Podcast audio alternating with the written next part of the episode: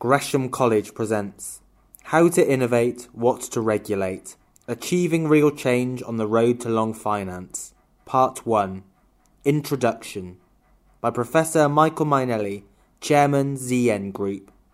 Good afternoon, ladies and gentlemen, and welcome to the 2013 Long Finance Spring Conference.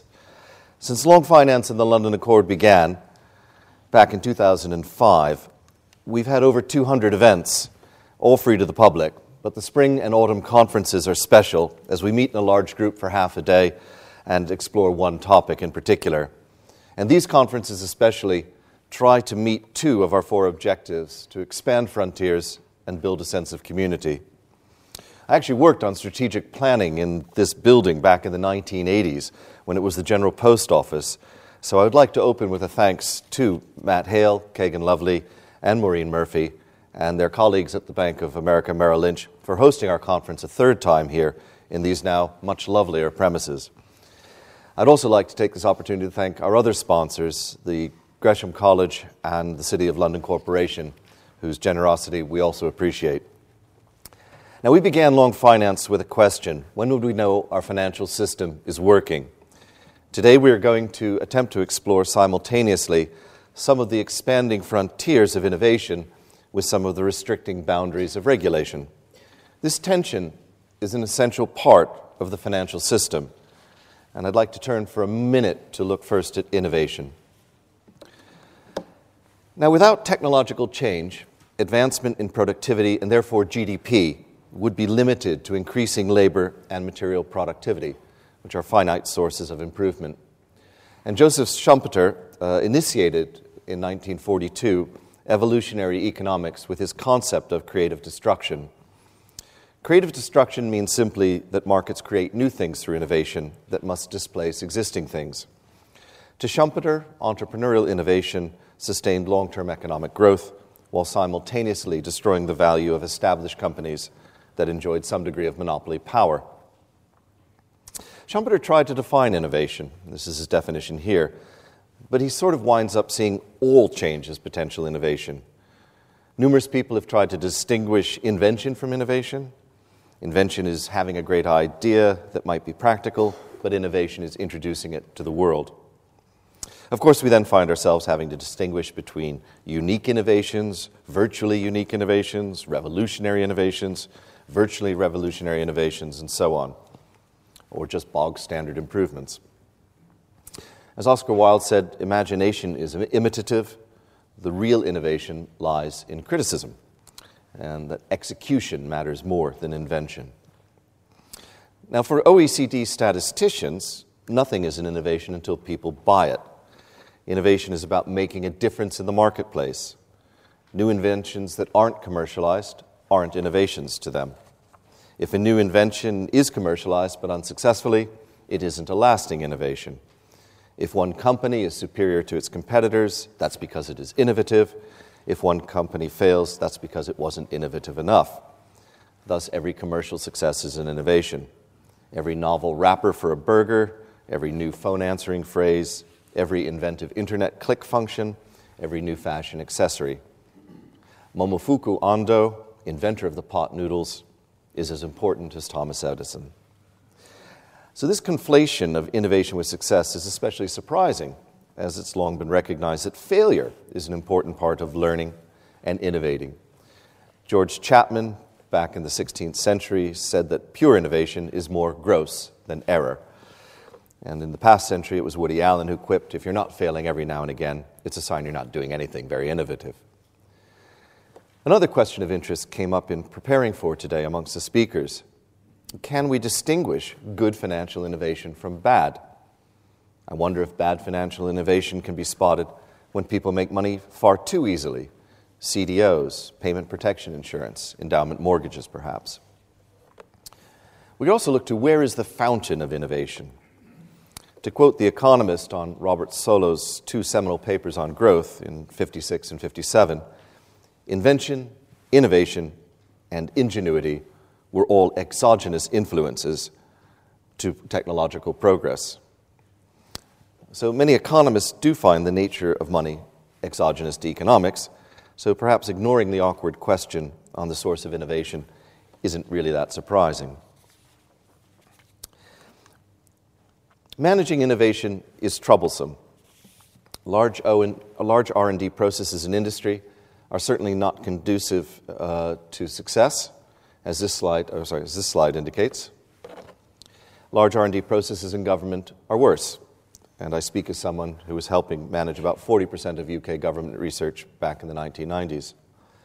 Government and professional commentators are particularly bad at spotting winners.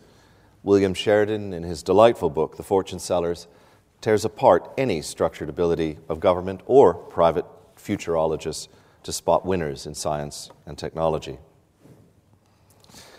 There are two um, religious sects on innovation. I would categorize them as top down versus bottom up.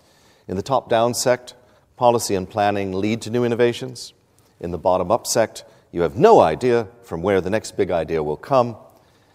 But large organizations are not good at innovation of the top down variety because it means that they actually have to manage processes that are revolutionary, while bottom up innovation means headquarters has no idea from which wild quarter the next big innovation will arrive, which is a very uncomfortable situation.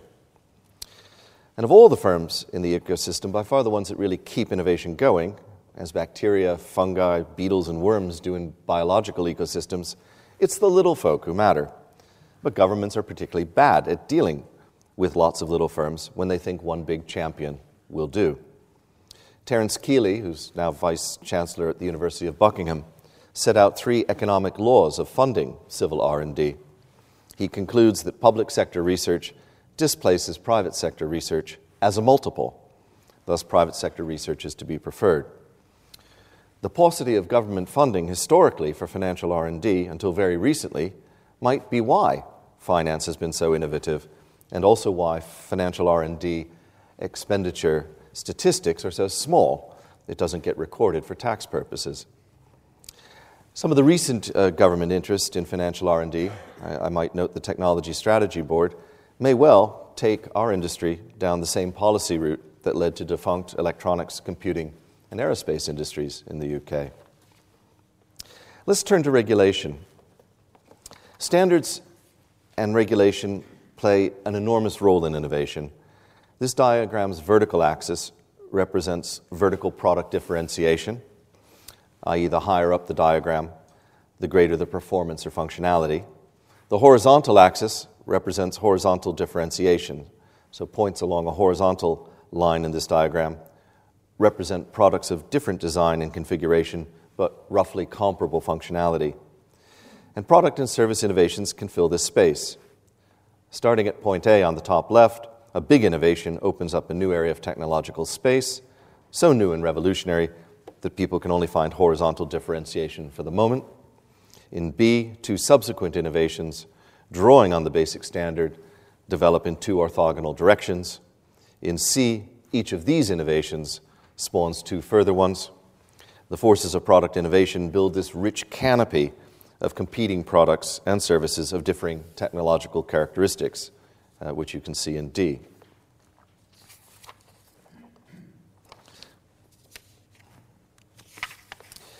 Without standards, this tree develops rather evenly across the canopy, but tremendous effort is expended, opportunities for economies of scale are missed, and innovation is duplicated. If we see an area where we have sort of patents or standard clustering, the standards and pseudo standards encourage more rapid functionality development, but we don't know at what cost or what missed opportunities. Too early standardization leaves the space unexplored. Too late leads to much wasted effort filling the space. And finally, with some kind of proprietary or de facto standard that approaches a monopoly, large areas of the innovation space remain unexplored and greater confidence in such a standard by consumers and producers can lead to rapid advance, but equally monopoly rents or technology lock in. And the final point I'd like to make is if evolution applies to markets, then perhaps the biggest innovation policy is to encourage biodiversity in finance. Now, biodiversity here means not leaping too early with standards and regulations. It means lowering risk and increasing reward for entrepreneurs. Improved biodiversity also means improved infrastructure quality for example, through universally improved education. Most importantly, though, biodiversity means encouraging competition so that one type of firm does not unnaturally predominate. Biodiversity requires aggressive anti monopolies enforcement. Encouragingly, the new Financial Conduct Authority, unlike its predecessor, the FSA, is charged with encouraging competition 14 years after Andrew Tyrie's 1999 paper, Leviathan at Large, warning of the dangers of too much concentration in banking, let alone audit or credit ratings. And finally, from cybernetics, I would add Ashby's law of requisite variety to our discussion. Ashby's law states that for appropriate regulation, the variety in the regulator must be equal to or greater than the variety in the system being regulated, or to be a little bit more succinct, the greater the variety in a system, the more regulation will reduce it. So, significant government direction inevitably reduces variety. So, in summary, today I'm hoping that we touch on some of these themes defining innovation, sorting out the good from the bad, learning from failure, setting out rules for governments and standards, encouraging diversity and competition. A previous long finance speaker, Professor Raj Persaud, pointed out a hard truth back in 2006. He said, No matter how hard you're prepared to work, and I'm sure you're all very industrious individuals, there are millions of people in India and China willing to work harder than you for about a tenth of the pay. So, as a national economy, for us to be competitive in the future, we can't rely on resources and we can't rely on hard work. What are we going to rely on?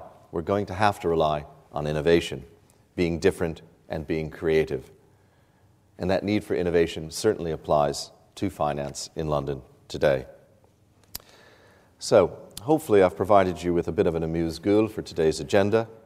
We're following our usual format of two speakers, one long and one short, each followed by a panel. On each panel, I'll ask the panelists to make one big point in two minutes before we move to open discussions with you, the long finance community. You already have information on the speakers, so with no further ado, I'd like to ask our keynote speaker, Professor Thorsten Beck, who has come over from Tilburg today to address us and challenge our panel on financial innovation, the bright and dark sides. Thank you.